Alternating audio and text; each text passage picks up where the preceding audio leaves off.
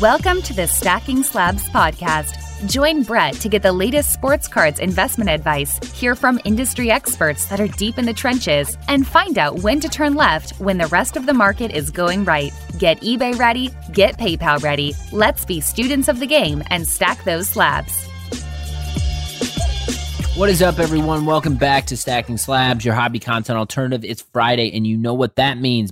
I got a conversation with two collectors who are bringing it. I got my mans, Josh, Chris from the Card Ladder Squad, back on the pod. We go through a variety of topics. We touch on a new update they put in their platform, Card Ladder Value. I think is interesting, has me thinking a lot about pricing cards that are in my collection that don't sell all the time, and also a tool that I can use when I'm at the negotiating table in real life with someone selling some sports cards that I want. A lot to unpack in this episode. Always have fun talking with those guys. If you like what you're hearing, hit subscribe button, leave a review. Most importantly, tell a damn friend that you're enjoying the Stacking Slabs podcast. Without further ado, let's kick it to the conversation. What is up, everyone? Welcome back to the show. We have a fun conversation today. It feels like the last couple weeks, I'm bringing on my friends. Uh, we had Kyle from Wax Museum last week. This week, we have Josh and Chris from Card Ladder back on the pod. There's a lot to talk about. They've got some cool stuff going on. Released a new feature that uh, my brother was actually breaking the news to me about uh, last weekend. So I'm excited to talk about that because I think it's something that can benefit anybody who's buying or selling cards. But of course, we typically like to talk about hobby topics of interest too. So we're going to just be all over the place. Without further ado, Josh, Chris, how are you? Doing good, man. Thanks for having us on again. We're always excited to come on the show. Same. Thanks for having us, bud. All right, let's start here. It, we we it's the topic that won't go away. We're not. It, it's such a monumental event. It's the National. There's so much fallout after the National. I think it, I'm still looking at my, I'm still appreciating my cards that I picked up from the National, which I find fun and, and exciting. Um, I know you guys covered your experience and the YouTube. I'm, I, Stacking Slabs, Brett made an appearance in, in the YouTube video, uh, which, by the way, that was, that's great stuff. I'm glad you guys did that. So maybe let's start there. Like the video series, like, why'd you do it? Like, how did it come up? What were you trying to accomplish with that? We didn't think there were enough camera crews at card shows. So we wanted to fill a void. No, uh, well, we just had a different angle, man. Um, and this is the angle that Josh and I have always come from. It's like we think more long-term. We're more collector-oriented. We wanted to make a video that forecasts and projects out uh, so that, you know, there's plenty of people making and capturing the daily experience and uploading the next day. And we tried to make a sort of documentary of the experience that will play and, and resonate a month before the twenty twenty-two National.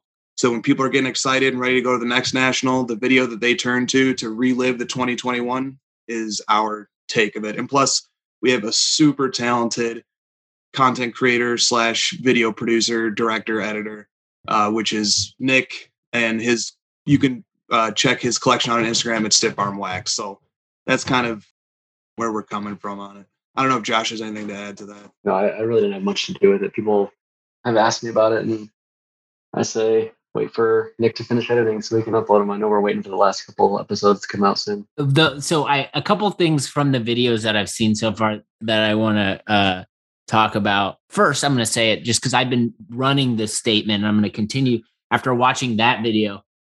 Ken Golden is the Vince McMahon of sports cards. Like watching that video and watching him up there talking about like the show and that whole experience. Like I was just like, man, that was a hell of a time. It was just so much fun. Like, I don't know if I'll ever get to experience something like that again. So I don't want to talk about that because I was there. A couple of things that I wasn't there for. Maybe I'll kick this to you first, Josh. Like, I think it's super cool. Like you, I don't think anybody else in the hobby was really able to bring to life, like, Nat Turner as like the human being, the collector, and not like this business guy who like runs the hobby right now. Maybe talk through that. Like, obviously it was captured. You can go to YouTube and watch it, but like talk through that experience of like Nat coming to the table? Like, how did that happen? Like the deal that went down? Because I think like humanizing Nat as a, a collector, like all of us, I think is, is pretty important. Um, yeah, for sure. I mean, it, I think it goes back to my first interview with him where I, I did I tried to do exactly what you say, what you said, which was trying to humanize Nat as a collector, uh, which is what he responds to the most. And I, I found that out this weekend or the weekend at National as well, which is that, um, you know, a lot of people see him as this businessman. They want to talk about his money. Potentially they want to talk about, you know, all the companies he's in charge of, et cetera. But what he really wants to talk about is cards. Um, so anyone that reaches out to him in any capacity that understands the depth of nineties cards in specific, uh, he's going to respond to that and be excited about it. So, you know, when I reached out to him a couple of years ago to interview him about it, he was excited to kind of just talk cards and not have to talk about business for a while because he was pretty deep into his, um, you know, his career. And then now that he's, his career is cards full time, it's the same. Um, every time I talked to him at the show, it was always like him angling to get a new card. Like no matter what I would say to him, it was like, yeah, yeah, yeah. Like, where's the next, uh, you know, Jordan card or whatever? Come show me where the real good stuff is.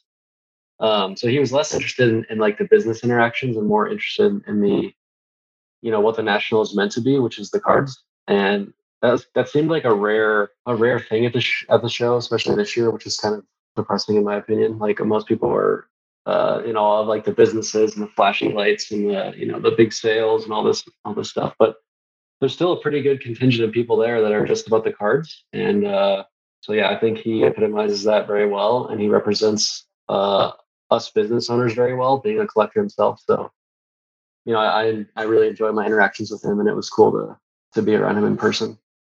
Something you said that stands out to me just in, uh, you have a relationship with him and the fact that Nat was using that relationship to gather information, and that information is where, where are the cards? Like you, you've been around here, show me like that. We would all do that. That's like stuff we would all do. And that's what we do every day. So like that stands out to me. Um, yeah. And I love hearing that, like just getting that context of, and he's the guy, like a majority of the hobby's investing a lot of money in what he's doing. And I think I've said it a lot, but just the fact that like, he is a collector, a, he's a phenomenal business guy, but a collector above everything else, I think puts the hobby in a really good position. Chris, I uh, one thing about the video that I didn't, I regretted when I saw it was the fact that going through the P S A grading process on site, like watching like you with your brother doing that, like I was like, man, like I have so many cards that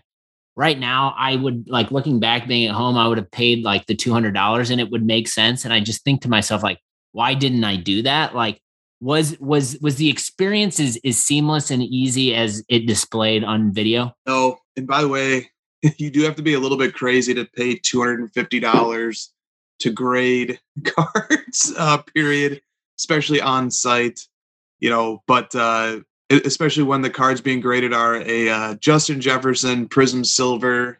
I get like it's his Prism autograph card, and then a rookie, and then which was encased, and then also uh, Bol Bol Prism Gold. So, but we did it for the content. We did it for the content. And both neither of those cards belong to me or Josh or Christina. Those cards belong to Nick, uh, our our chief content officer. So. Um, We did it, and uh, the process actually was uh, very smooth, very if you knew what you were doing. But you had to have a couple things in order. You needed to have a P S A account already. If you didn't, you could sit at the computer and, and set one up, but you know that could take time. And so they only had a few computers, so like you're waiting in line. Um, that's gonna that can be a long line. But I already had an account set up. I just used my account. We got Nick's cards pushed through pretty quickly. It took about ten minutes, I think, from sitting down at the computer until we dropped off the order form. And it's probably not terrible that they did have a bottleneck in the in the flow at that point, because I think they had to shut down submissions. They became overwhelmed by submissions like within a day or two of the National. So even at two hundred fifty dollars a card, and and uh, let me say two things really quick. If, if for those who are listening, if they don't know how to watch the videos, they're on the Card Ladder YouTube account. If you just YouTube Card Ladder, go to the Card Ladder YouTube account, you can watch the National videos there. Two parts have been released. And then second, Nat released through P S A's website his one hundred favorite cards that got graded by P S A at the National. And oh boy, are there some absolute grails on that list. So P S A was busy, and they were busy grading some of the hobby's best cards. I, I need to see that's, I saw it on Twitter and I was like, I got to watch this. So that's a good reminder. I got to ask you, how did the, how did the Justin Jefferson and the Bol Bol grade? How did they end up? Okay. So this episode's going to come out on August twentieth.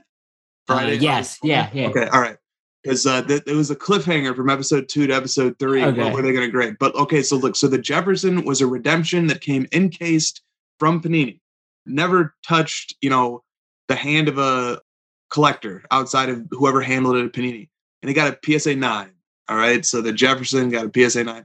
And the Bol Bol Prism Gold got a P S A nine as well. So back-to-back P S A nines. Uh, also, Josh graded some things on site as well. Uh, I don't know. I think, yeah. I think he did, right? I'm scrolling through Nat's list, and I don't see him yet. So hold on. I know the Bol Bol Prism Gold didn't make the cut either. Uh, what's well, going on? I thought, like, I thought the one that he he graded the the twenty-four karat gold Penny Hardaway for me, and so I'm like trying to find it. I don't see it. Didn't you grade that on site, and you've made a trade? Yeah, I already traded it away. Yeah, what the heck, Nat? I didn't even make your top one hundred. Man. Josh, talk about your experience. You made, you graded a card and you brought it home. Like, what was the whole, uh, you've made a move. Like, what, talk us through that. Um, I saw a raw twenty-four karat gold Penny Hardaway. Those are numbered to twenty-four. They're extremely shiny. Like the surface is uh, gold and, and very, very shiny. I've always wanted one of those. I've never had one before. And I bought it raw at the show. And then in my hanging out dealings with Nat, I was like, hey, we just grade this right now here. He's like, yeah, we'll, I'll just take it for you and we'll grade it. And then uh, he hand delivered it back to me the next day and I got a P S A nine.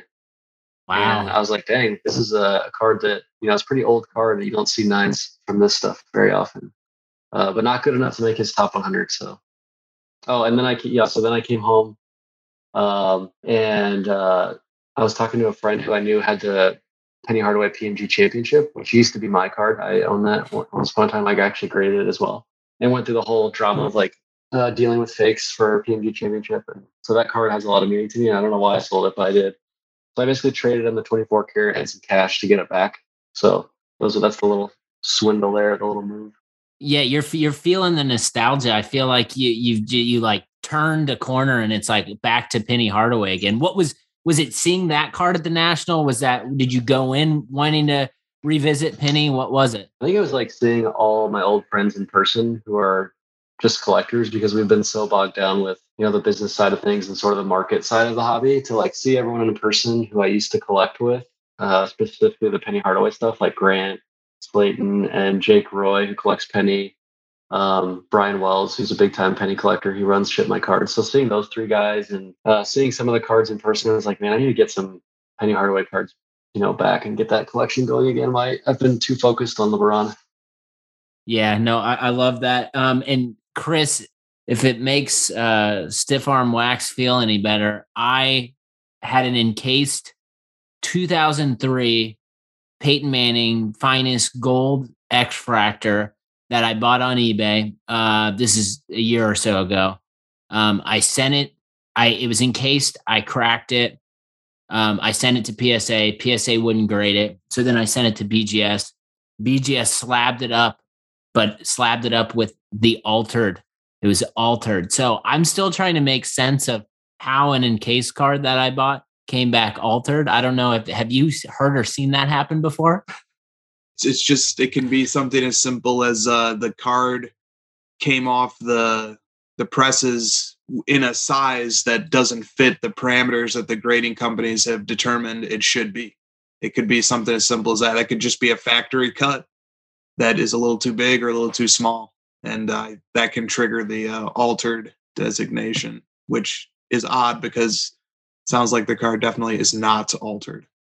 Yeah. And, and it, uh, I don't want to sit up here on my podcast and talk about my cards, but it's, to me, I like, look, when I got it back, I looked at it and I was like, I'm never going to sell this card anyway. So does, does it really matter? The only thing that really pisses me off is like the blue label at the top, but you move on oh, from it. Yep. The blue labels piss me off so much. Yeah. Yeah. I mean, from that era too, man, you have cards, the variance, the tolerance that was allowed um, when manufacturing those cards is, is just larger. And so you have natural variance in the, in the dimensions of the cards, the, the, the length and the width of the cards that, you know, falls outside of what some of the grading companies have determined are supposed to be the specifications for the, the measurements of the card. And, uh, but they're definitely not altered. They're just, that's how it came, uh, straight out of the pack or straight out of the uh, the encased uh, one touch. Totally. Um, uh, before we get off the the topic of the National, I'd love to hear just like so much happened. Uh, you guys were, you know, very busy jumping around. You you know had a booth. You're probably trying to spend time being collectors too, looking at cards. You observed a lot. You created content. Like, what would your what was your like primary takeaway, like two weeks out as we're talking from just being at the National? Like what are, what are like, what is something, a thing or two that st- stands out to you from, from the show about what happened or maybe where we're going in the hobby?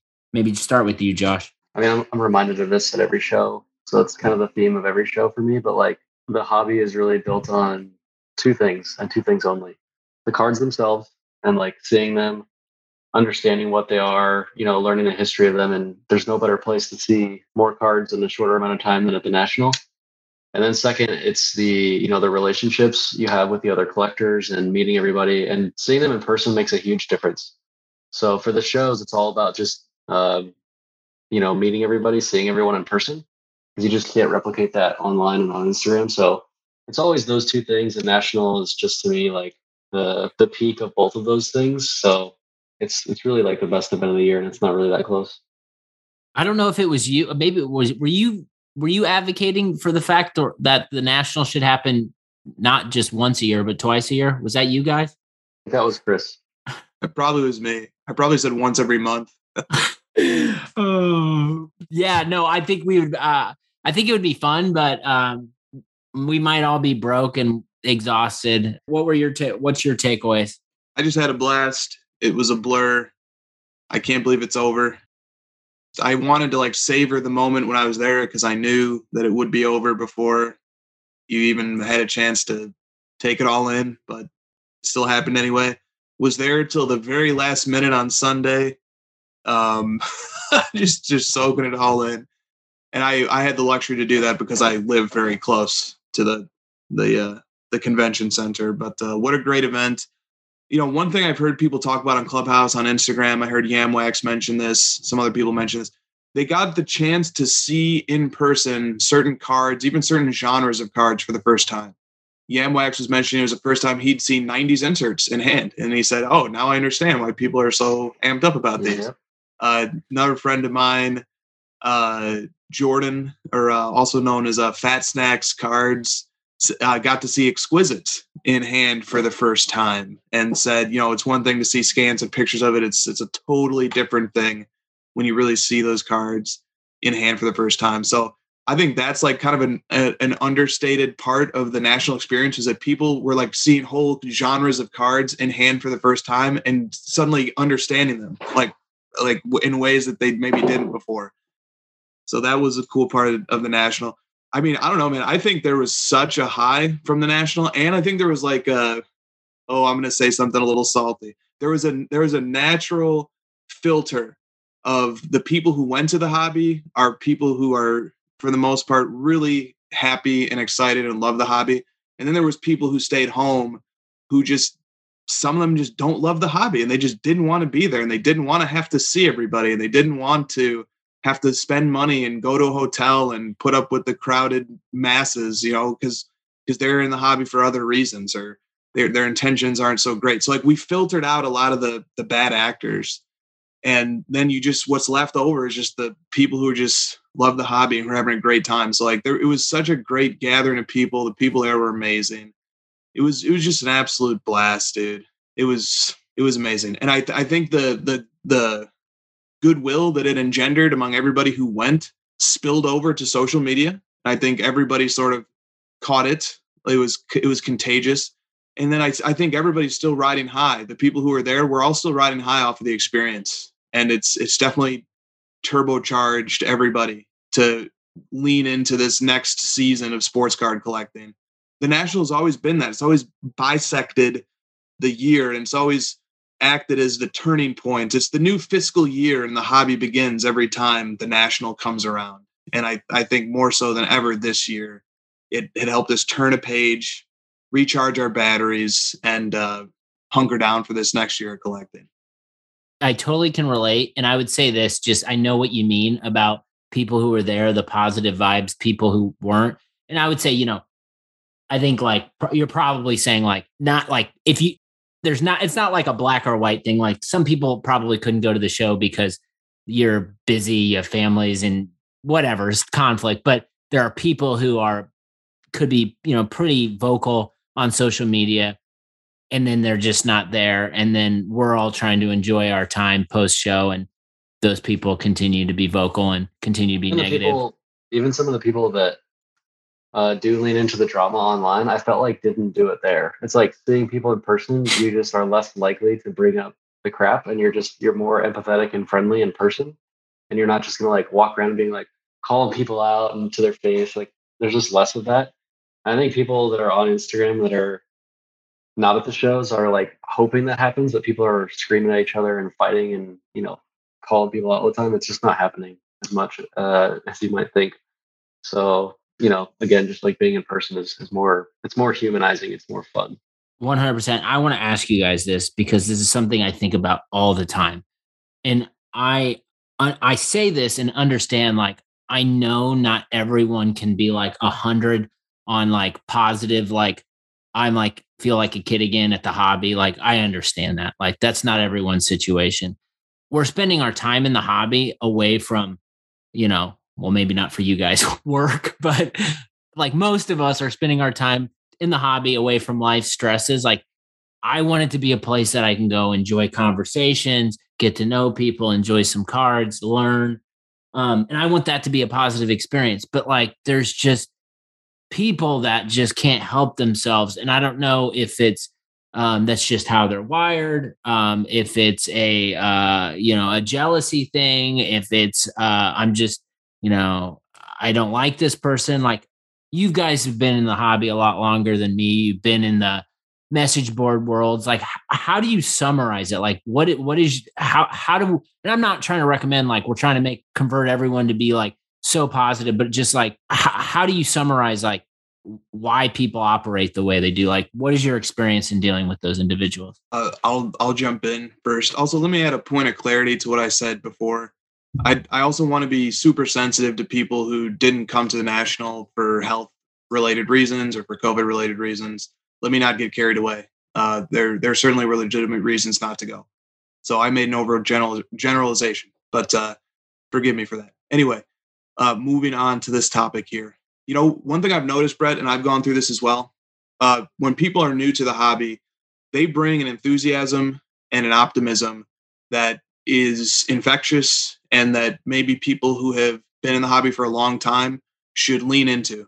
And they don't always do that.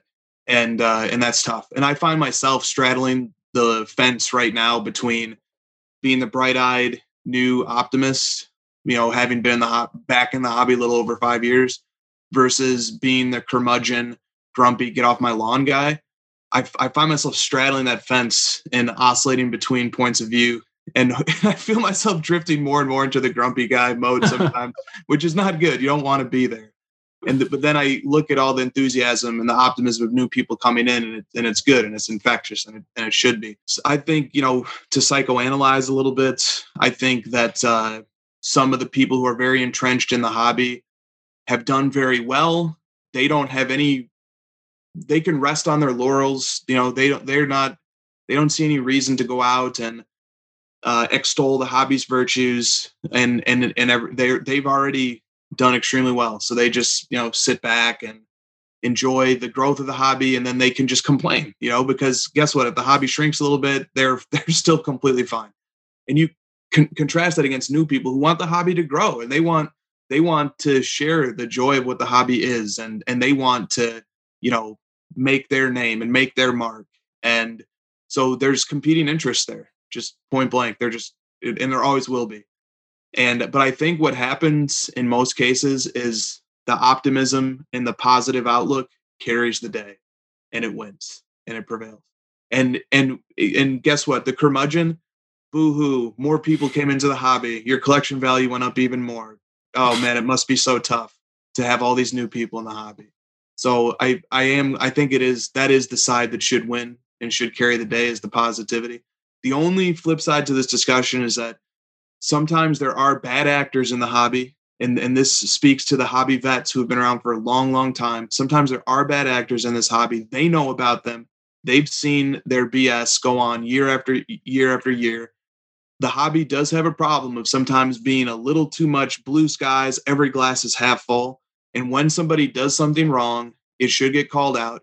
I'm not saying that uh, it's a death sentence to have done something wrong. People can change their ways. They can learn from their mistakes. They can make amends. But we need to definitely hold people accountable, and we need to stay firm in our value systems, and we need to self-police. We need to self-regulate. So that's the only flip side to that coin, is that when people are doing things that are bad, it should be called out. We should not become mobs, and and, and we should not run wild and, and get carried away. But when people do wrong, it should be called out. It should be acknowledged. The person who did wrong should have a chance to make amends, to correct their behavior. But also now there's a note in their file, so to speak, that we should all be aware of. So that's the only flip side, is that some of the vets, they have much better insight than some of us newer guys on all the shenanigans that have gone down over the years in the hobby. Josh? Yeah, Chris covered a lot of it. There's always been positivity and negativity in the hobby. Uh, there's just there's just a lot more of both right now. Uh, there's a lot more positivity in, you know, the market going up and everyone making money, getting excited, new businesses popping up, new content, all those things.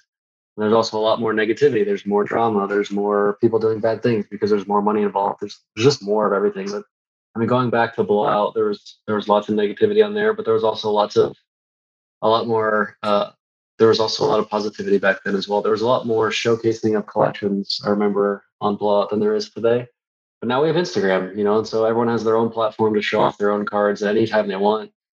So it's just, uh, you know, it's a lot. There's a lot of senses going on, a lot of drama, a lot of positivity. You just kind of have to find the balance yourself. You know, you can't really rely on everyone else, because otherwise, if you try to consume everything and try to be this perfect person in this sea of everything, uh, you're just going to overwhelm yourself. So, you know, trying to find your niche within the hobby, trying to find your community, you know, like Brett, you're, You're posting a lot of the wrestling stuff, right? I think you found your own little niche within this already niche thing, and it's making you happier, right? Because you find something you like, and you find people who also like that thing. That's like what communities are, are based around. So finding your niche, I think, is kind of the the advice I would give uh, towards, you know, all this craziness. But like Chris said, you also still have to, you know, be involved in the accountability aspect of it to a certain extent, because otherwise, if we don't, then it's just going to get away from us and this whole thing will be taken down. So we have to do our part.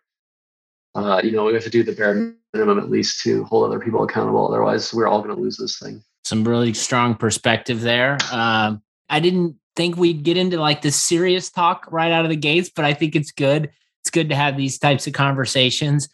Let's dive in a little bit to just kind of what you guys are working on. I think, um, You know, I've, you know, everyone who listens to this show knows I, I use Card Ladder regularly. It's a tool that I find helpful. Um, it continues to be helpful. Um, you guys just released uh, kind of the C L value, which it was like when I saw it for the first time on the platform, I was like, oh, there's a change here. And then, like I mentioned, my brother kind of educated me on it. Um, as I've had a week to kind of try to gather an understanding about what this is, how it can be used. Um, I think it's helpful. Like my use cases, I think it's helpful for me because not a lot of cards I'm buying on a regular basis are liquid cards. Um, most of the cards that I'm purchasing or I'm interested in are cards that that don't sell that often. And we're in this tough position when you're making uh, offers on cards that don't sell too often. It's like, well, I really want this card. Like, what do I pay for it? Like, what is the expectation? And so I think, like, from me gathering an understanding of what you guys are working on, I think, like, I personally can use Card Ladder now to maybe better inform purchasing decisions that I'm making on cards that don't sell every night on eBay. that's kind of how I've gathered my thoughts around it, but maybe talk about what you guys released. But before you do that, I'd love to just like get some background on like the why behind it. Sorry, I struggled to unmute. Yeah, uh, good.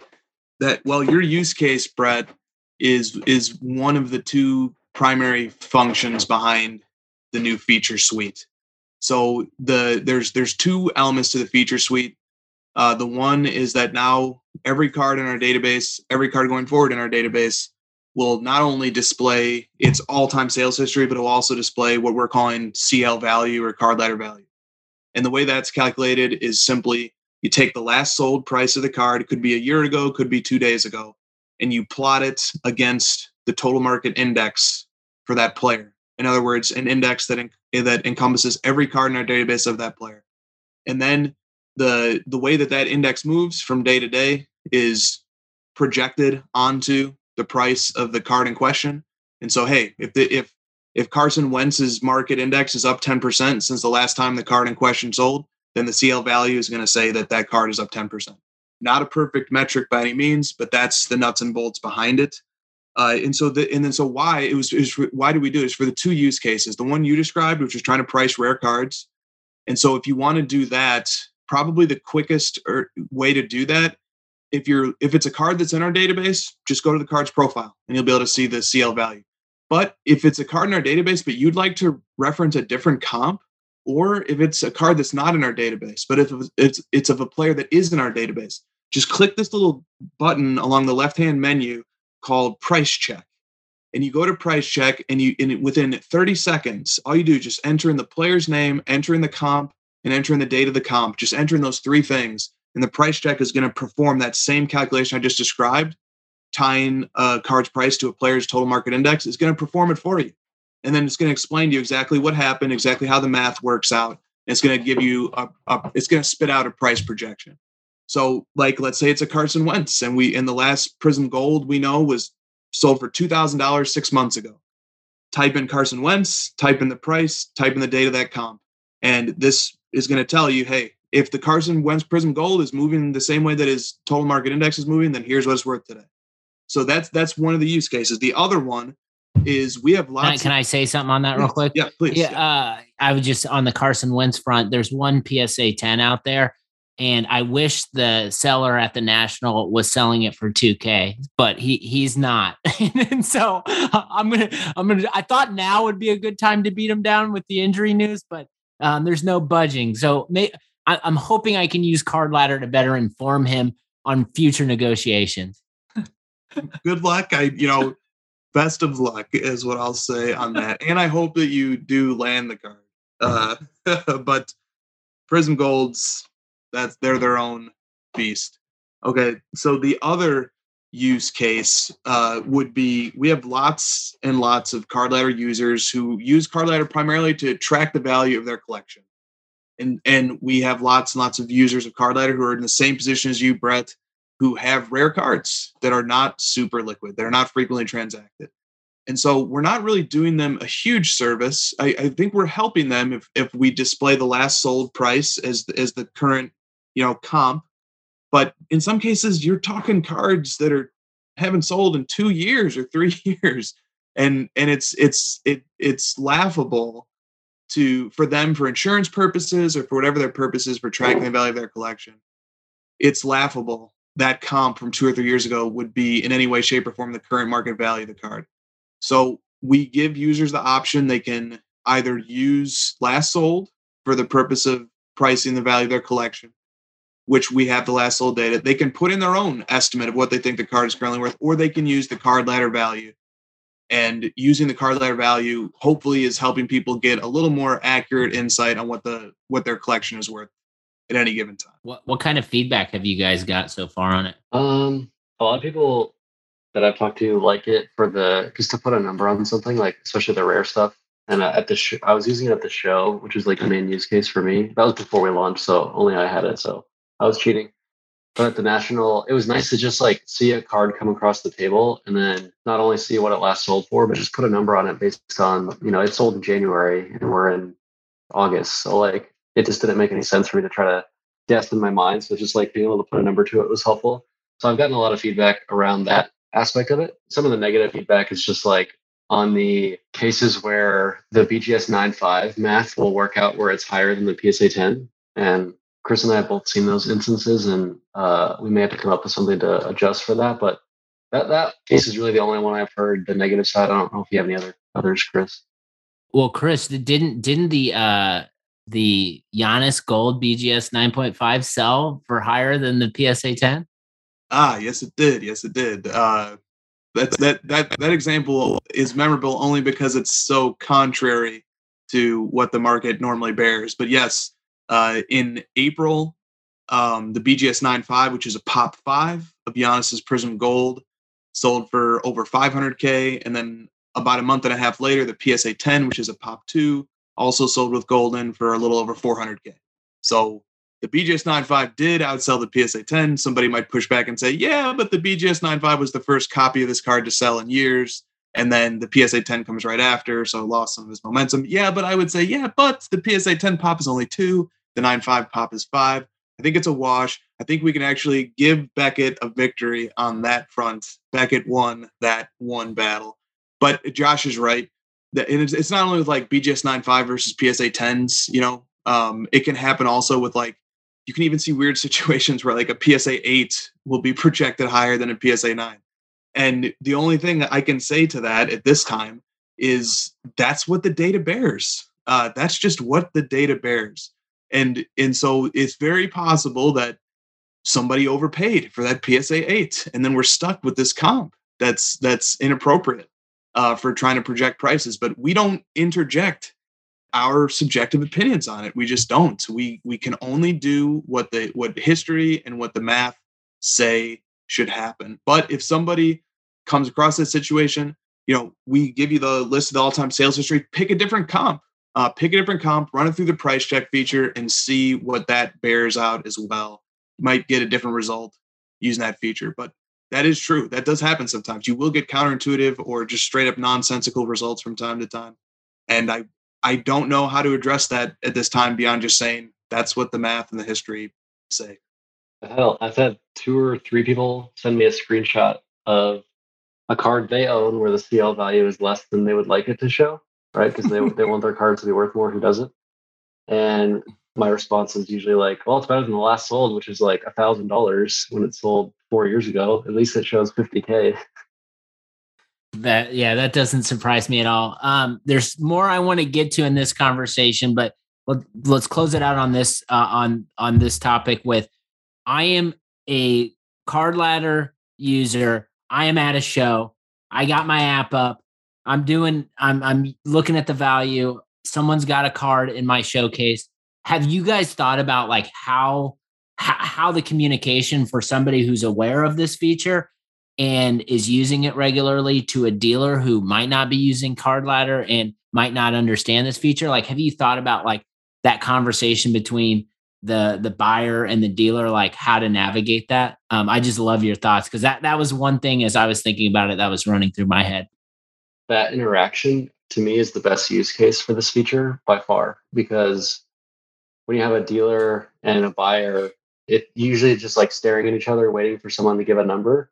And I think if they're both aware of the feature and uh, they can at least like look at it together and say like, here's what Here's what the market says based on last sold relative to player index, et cetera, et cetera, assuming it's a card that we have the player index for. And if they can at least use that as the baseline, because the first question between the two people is, what was last sold? Okay, we have that data point.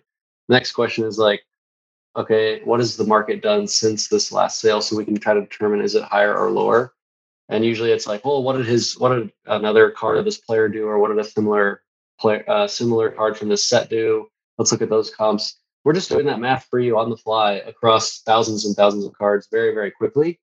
So it just kind of gives you that number to say, talk you through that conversation. So I think that conversation is exactly what we were going for with this thing. Chris? Yeah, I, Josh made excellent points there. In a certain sense, it doesn't necessarily do our brand a huge favor to put our to stick our neck out on the line and put a value out there, because nine times out of ten, one person's going to be more favorable towards the value than the other one, even though it's not our value. We're just, this is just math. And the methodology is spelled out. Nine times out of ten, one person's going to like it more than the other. So one guy's going to say, yeah, isn't card ladder great? Let's uh, let's use this technique. The other guy's going to be like, oh, card ladder is terrible. Who could use this? Don't use this. So like we're taking a risk, right? Like in business, you don't want to uh, take a side, right? You, you would like to try to appease everybody if you can. But I don't think that really serves the interest of the community at the end of the day. I think you ultimately do have to say, look, here's a method and here's the result. And it might not be great and people might not love the result, but it is a result, and here's what it is. So, I, you know, I I think like the last time I did a deal at a show, it was for it was for five figures, and so those type of deals, you go slow, you take a lot of time, and and and every and you price stuff, you know, because like the deal involved me paying cash and trading cards, and so like eight or nine cards had to get priced out, and uh, we sat there, we were looking at last sold, and we were going over comps, and we were thinking about how the market has moved lately and so forth and so on. And the discussion probably took about an hour, the negotiation. And I think that's good. I think people, when they're negotiating, they should be very calm. Both people should have an idea in mind. Both people should be able to walk away if they don't get to the point that they want to get to without any hard feelings. And if if the card ladder value feature, if it can introduce another layer of analysis, another layer of dispassionate thinking, objective thinking, that can introduce a data point that that might be interesting or it might not be, might be of use or it might not be. Because at the end of the day, last sold is not uh, forcing anybody to pay a certain price. Last sold is just a data point. And if if the buyer doesn't want to be at last sold, and the dealer's willing to come down from last sold, then guess what? That card's going to sell for less than last sold. And that happens all the damn time on show floors. And with rare cards, the exact opposite. Last sold might be X, but the buyer's willing to do two X and the dealer wants three X. And maybe they meet in the middle of two point five X or something. So card ladder value is just trying to give you another data point. It, it, it's not, it shouldn't take precedence over last sold. It shouldn't be seen as superior to a comp. It's a projection, but it helps. And to be frank, when I've do, been doing deals for the last year or two, and Brett, you know, you and I have talked about pricing cards. This is the manual method that I would go through. I'd be like, look, here's how I'm trying to price this card. Here's how this other card has moved. It sold on the same date as the card we're trying to price. If the card we're trying to price has moved the same way, the more liquid card has moved, then here's where its value would be. We've just taken that and we put it and we turn it into software. And so hopefully it's helpful. Hopefully it's instructive. Hopefully it leads to more sober, dispassionate discussion around pricing cards. And it's just another data point or another tool that somebody can use to hopefully reach a consensus and reach a deal. That's what I like about uh, innovation in the hobby. And what's encouraging is I feel like I've seen more innovation in the hobby in the last six months than I did in the first six months that I've been here. So that was on full display at the National. I definitely want to hit on some topics here before we close this out. The first one is, man, have you guys noticed LaMelo Ball in your Instagram feeds at all this week? so oh, something happened? Yeah, right. So I'm beginning to think we're entering the LaMelo Ball era of the hobby, the national treasure. You got Kyle, who's got the tracker up of the patches. I mean, geez, it's been nuts. So uh, it's going bananas. And I had to reflect back and I was like, man, okay, so before this, we had the stagnant period where it's like prices were going down. It was kind of like the hobby depression in a way. But before that, we had kind of Kevin Durant, like I'm going to put all my money in Kevin Durant because the Nets are going to win the shift. And before that, we had like the GOAT era of like, I don't care if it's what cards they are. I'm going to pay ten X the value for these Kobe, LeBron, Michael Jordan cards. And then twenty twenty was like, junk slab era, hashtag invest. We all know the story there. With all of these different, I mean, there's probably more eras inside, many eras inside those eras, but with all of those things going on, all those mainstream things that spin everybody up, like, do you guys like, are these, are these like, are these moments good for the hobby? Are they bad for the hobby? Um, I just, I, I would love your perspective about all those things that are, that are going on where everyone gets spun up and it seems like that's the only thing people can talk about. Mm.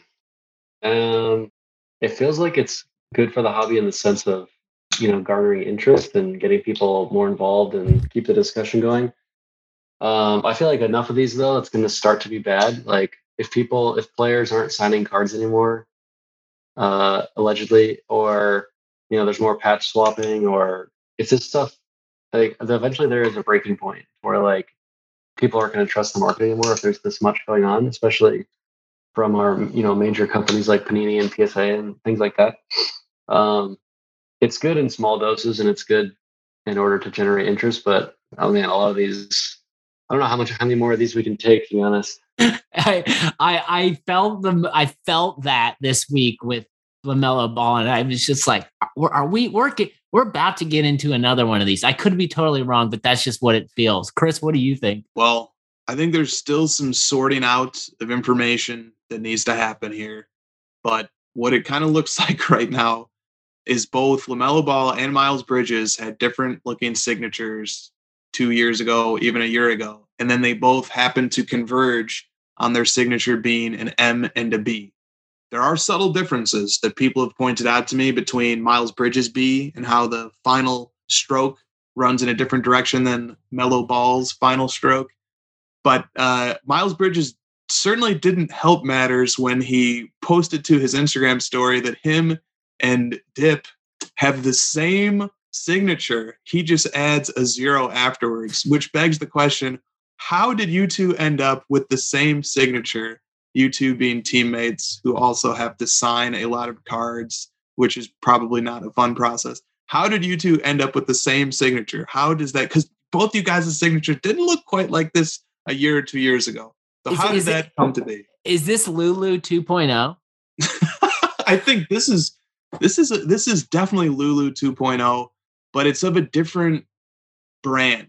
Um, because uh, in that case, there's this mystery of um you know is there a is there a mystery signer, and why is the autograph looking different and changing? Why is it sometimes so much cleaner and other times it's more scratchy, it's loopy? Uh but this this topic here is you have Miles Bridges posting to his Instagram story that they have the same signature, he just puts the number zero after his, and it's like, why do you guys decide to have the same signature? Like, what how how possibly could this have come to be? So, and then, you know, to throw on to that as well, you have the memorabilia piece of the N T card, which is not player worn, it's not event worn, and it's not game worn. In other words, it's just a piece of cloth. And so, I mean, look, this is the absurdism that we've reached. I think we we reach a lot of different absurd points when just in life, right? Like, uh, like uh, there have been musical albums put out that are only white noise. It's just taking the concept of music to its avant-garde extreme. In uh, investing, we have cryptocurrency derivatives and N F Ts that are squiggly lines. And uh, maybe I'm showing my ignorance here, or maybe I'm just speaking some good old-fashioned common sense. I think we've taken investing to its absurd conclusion when uh, squiggly lines are worth five and six figures. But then, you know, we've reached an absurd point here in the hobby as well, where we have card selling that I don't know what the first LaMelo N T R P A is going to sell for. It's going to be strong. A lot, a lot. And and it's very, it's it's plausible that the card has Miles Bridges' autograph and a piece of random cloth from a Foot Locker uniform inside of it. I, we we have just, we're reaching new extremes, new absurd points all the time. You want to know why people don't don't care about the LaMelo Ball thing? Because especially when the, that product first comes out, the scenario that most people partake in that they would like to play out is that they join a break, the breaker gets them the LaMelo Ball R P A, the breaker sends it to B G S for them, then B G S ships it to their uh, vault, and then they sell the card. They don't even touch it. They don't even care. They just want to break it. They want to upgrade it. They want to sell it. And they want to make money. So, I mean, if who cares about me? I never even get to, I'm not, I'm not collecting it. So what do I care? one hundred percent. And and for what it's worth, like, I feel like he gets, he doesn't get talked about enough because LaMelo Ball mania is running wild, but I'm an Anthony Edwards guy. Like, I'm an Anthony Edwards guy because I like his promos. I like his personality. And I think he, I know he's stuck in Minnesota. And I know if you're, you're a Timberwolves fan, this means no disrespect. It's been stagnant there for a while, but I think Anthony Edwards is the type of guy who can bring that organization up. So I haven't seen a post about an Anthony Edwards R P A. Maybe I'm missing out. I'm about to look up his auto. Is his auto better on the R P A? I'm sure it is. Dude, shout out to Anthony Edwards for sure. He's he's extremely talented, and he's got that that that personality too that uh, could really become an object of fascination.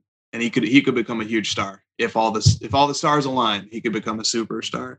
Uh, there's something else to something else worth mentioning, kind of in the LaMelo Ball era, and this this N T R P A fiasco, because it, it it certainly seems like we're just moving away from everything that collectors would seem to value: authentic autographs, unquestioned autographs, memorabilia pieces that are at least touched by the player, preferably game worn. But I'll, here's a thought experiment that I'll put forward, and I'll tell you how I think it would play out. What if somebody took a LaMelo Ball R P A fresh out of the pack, verified on Kyle's LaMelo Ball R P A tracker? This is the card. And then they went and they bought at auction a LaMelo rookie year game-worn jersey. They cut out the most beautiful patch, and they put in a real patch, all right? And then they went to a practice of the Charlotte Hornets, and they waited outside with this card, and they wiped off Miles Bridges' alleged autograph, and they had LaMelo Ball sign the card with an inscription, full name, beautiful autograph. Would that card, which has been tampered with now, and it's no longer in its pack-pulled form, would that card sell for more or less than one of the pack-pulled other ninety-eight N T R P As of LaMelo Ball? And I would say that I bet that one of the pack-pulled ones would sell for more than the one that was uh, upgraded in the way I just described. This happened. Someone did this with a Steph Curry. They like knew Steph Curry. They got a private signing with him. They swapped the patch, and they got him to sign it. And that card is completely tainted. Nobody wants it. I think he still has it, if I remember the story correctly. And I think he's, you know, he realizes like he can't even try to sell it because he'll just get shredded, you know, if he tries to sell it. You, if you want hobby content out there, someone who, whoever pulls the LaMelo Ball, one of the ninety-nine, go do that. Like, I'm sure you can get a sponsor. You maybe you can get the LaMelo pay. I'll tell you what, maybe if it's, you get the inscription as B B B, like the Big Baller Brand logo, and you have uh, you have the father uh, sell Le, Le, Le, Le, what is it, LaVar Ball? Yeah, you have him out there slanging it. Put him on Q V C or something. Did M J sign it too? Get yeah. the owner on there. There you go. Now, now we're now we're thinking. Um, couple more topics I want to get to before we close this out. One, I just yeah, try, try yeah. Put, put a, put a jump action. in. All right, just very quickly. All right, so here's my spin. All right, here's here, here's why this. I'm going to turn this into something that supports my philosophical view of the hobby. Uh, to me, I think the hobby is and always will be about brands, about hobby history, and about the importance of cards as cards, not because they bear memorabilia or they bear an autograph. I could go on eBay and I could buy a, a LaMelo Ball autograph for a few hundred dollars. I could go on eBay, or I could go to N B A auctions and buy one of his game-used jerseys for thousands. Maybe, I'm not sure how much they sell for, maybe even tens of thousands. But his N T R P A will sell for more than either of those items, because it's the, the thing that gives the N T R P A value is not the autograph and it's not the piece of memorabilia inside, although those things do matter. The thing that gives the N T R P A value is that it is the N T R P A. It is part of the lineage of N T R P As that goes back to Exquisite R P As. Uh, that even goes back to the late nineties, the very first game jersey autograph cards. So like, that's what gives that card value. And, and, you know, we keep bastardizing or taking for granted the autograph and the memorabilia part. And like, we shouldn't do that. We should still take those very seriously. In an ideal world, N T R P As would have game used memorabilia, and they would have unquestioned witnessed autographs that we could go look at a video of at any time. That's what we should strive for. But the thing that gives those cards value, and the reason why cards that have no memorabilia and no autograph, like a Prism Black one of one, the reason why those have such insane value is because they are coveted. They're part of hobby history. They're part of key brands and key products. And those things override memorabilia or autographs. It's it's it's really all self-contained. It's all about the cards. It's all about the hobby. I just wanted to make that point. Yeah, no, good good point of clarification. Brand matters, and certainly the lineage does. Want to hit really quick the uh, grading topic from a national perspective. You know, undeniably, S G C slabs were prevalent. Obviously, they're grading cards right now. People are trying to sell those cards. I just saw a lot more S G C.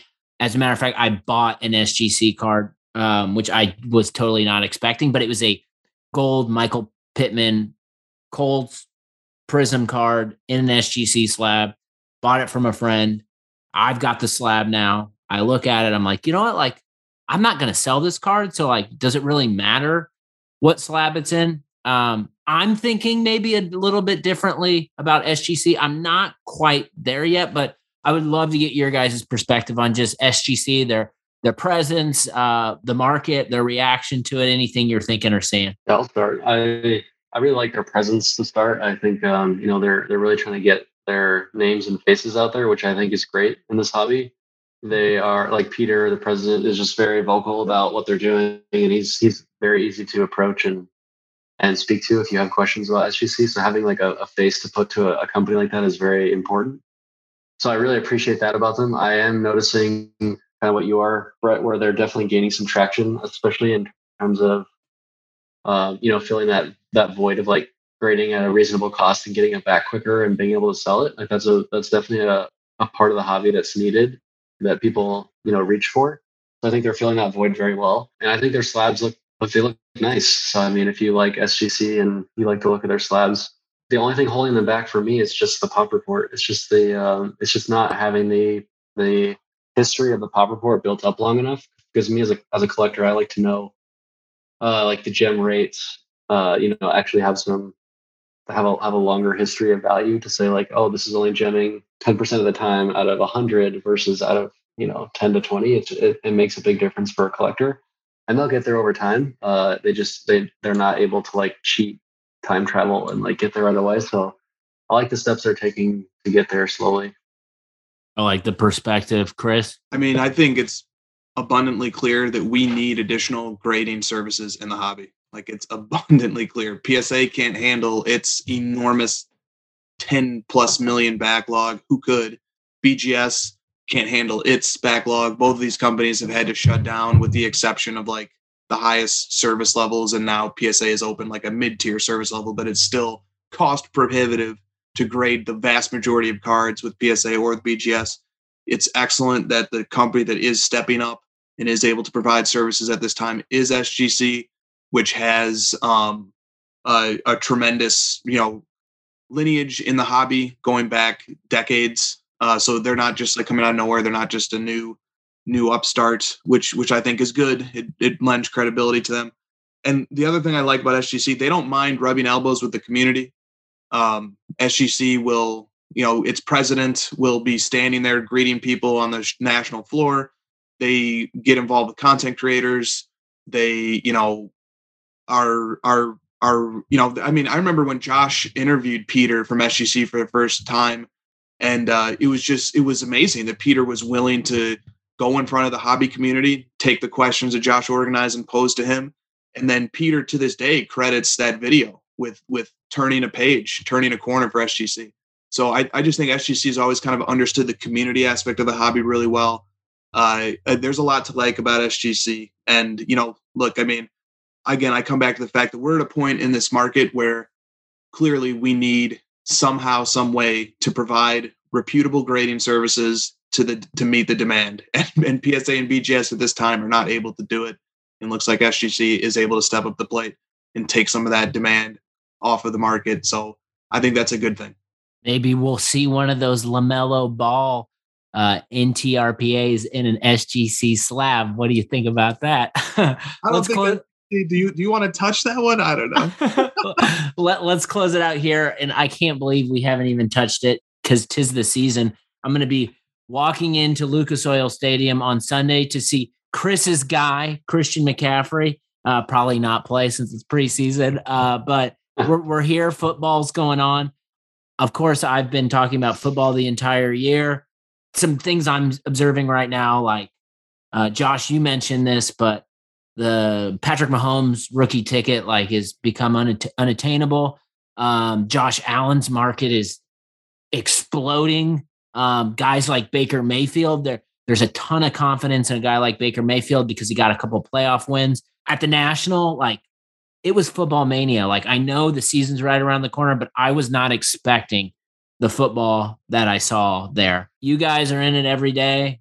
What what kind of things are you seeing right now? And, and just what, what what is your perspective about just the place of football cards in the hobby right now? I mean, we've we've seen this coming for a while now, Brett, because like football is by far the most popular sport in this country, and this country, you know, is the largest collector base in the world. And the more and more people that come into the hobby without like a specific hobby background, more just like a sports fandom uh, background, then they're going to gravitate towards football eventually. Like, you know, especially with all these young quarterbacks who are so exciting. Every, it seems like every team minus, minus a few has at least something to be excited about in the future with a young quarter younger or a quarterback who's already established. I'm, I'm trying to think of a team that doesn't. So I apologize to those fans out there. Redskins. Redskins, uh, maybe the Raiders don't have like the most exciting. There's not very but, many. Yeah, but if you think, go down the line, it's like every team has something to be excited about. So because of that, you know, there's always going to be optimism in the offseason. And that's, that's where we're at right now. The preseason leading up to this, to the season getting started, and fans are excited and optimistic, and they want to get cards of their quarterback and their favorite players. So I think it's great to see. I think it's fun. I think it's, you know, you were asking, is the, the drama good for the hobby? This is the thing that's good for the hobby is, Um, you know, fandom, people getting excited about their cards. Chris looking to buy new McCaffrey cards because he's excited about his upcoming draft. Things like that are really the number one catalyst to like getting things going. I love it. Chris, take us home on football cards. That's it. Football reminds me of collecting Michael Jordan inserts back in twenty sixteen. Prices are eminently affordable for the guy that I like to collect, which is Christian McCaffrey, which makes it a lot of fun and not so stressful. Uh, football, I think a football is collectible by anybody, even if you're not a huge football fan or football is not your favorite sport or you've never collected football cards before. I'll tell you something. Panini, the, the guys who work there that I know, they love football. They put so much passion into their football products. Their football products are tremendous. There's a lot to love from a collector's point of view and a sports fan point of view in football cards. Football cards are great fun. There's plenty of affordable levels to get involved with them, even with great players.